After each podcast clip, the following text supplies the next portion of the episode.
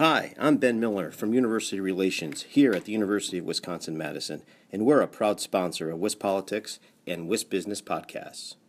You're listening to WIS Business, the podcast, Wisconsin's business news source. Now, here's your host.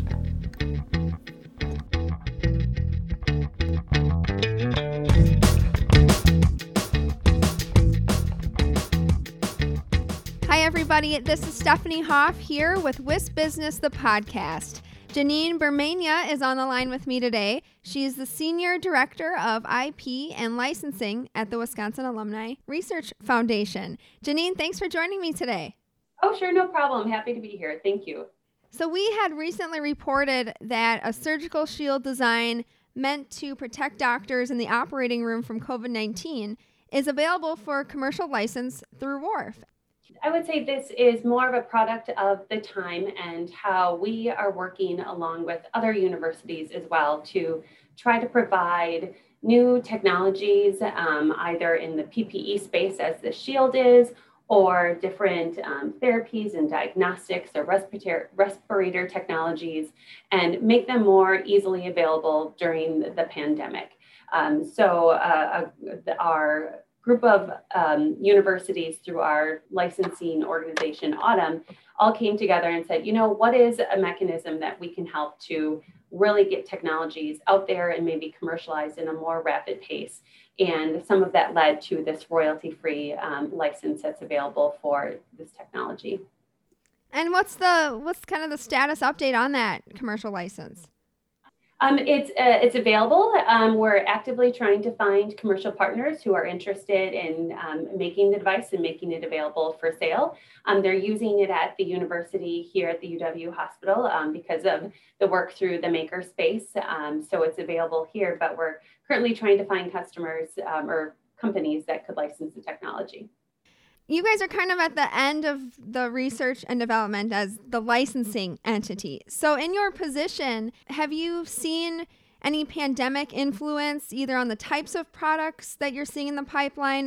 We definitely saw a switch in some of the research that was happening on campus um, over the past year as people were kind of focusing on what they could do to help to, uh, develop technologies addressed in the pandemic. And um, in support of that, we actually put together uh, challenge that we called our accelerator challenge or accelerator covid-19 challenge where we actually provided funding to campus um, to help innovate in the space and develop new technologies that ranged from respirators to different diagnostics um, so we did see a shift um, in what was happening there but overall we're still seeing um, strong advancements coming from all over campus um, in their normal research spaces. And we're still doing licenses for technology outside of the COVID space.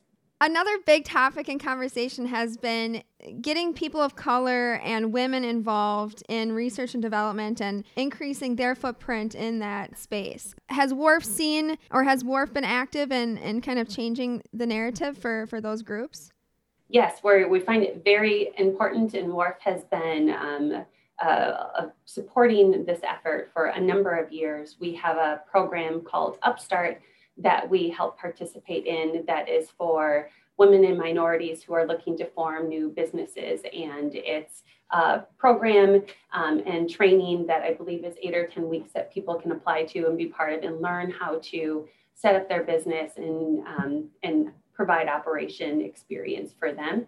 Um, and then we're also strong advocates within the university um, and at the national level for helping to increase um, women's participation in the patenting and licensing process and recognizing that the research that they do is innovative and important to um, help bring out and commercialize through the patenting and licensing process. I was wondering if you could share with us some of maybe the products in the pipeline right now, um, or any kind of um, sneak peek at, at what's to come through WARF in patenting and licensing. Every year, we do about 50 to 60 license agreements, and um, they range all over the board from cell lines and mouse models that people use in research to agricultural software. Last year, we did licenses that related to drug delivery catheters, um, drone technology for um, detection of explosives on the ground. we're really working all over the place. Um, and that really shows the breadth of what's going on on campus and our ability to really find a lot of different commercial partners.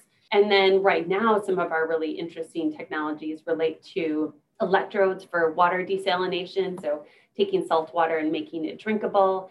We have things that are uh, for 3D metal printing. That's a really hot industry. And um, we have some technology that we're trying to license in that space.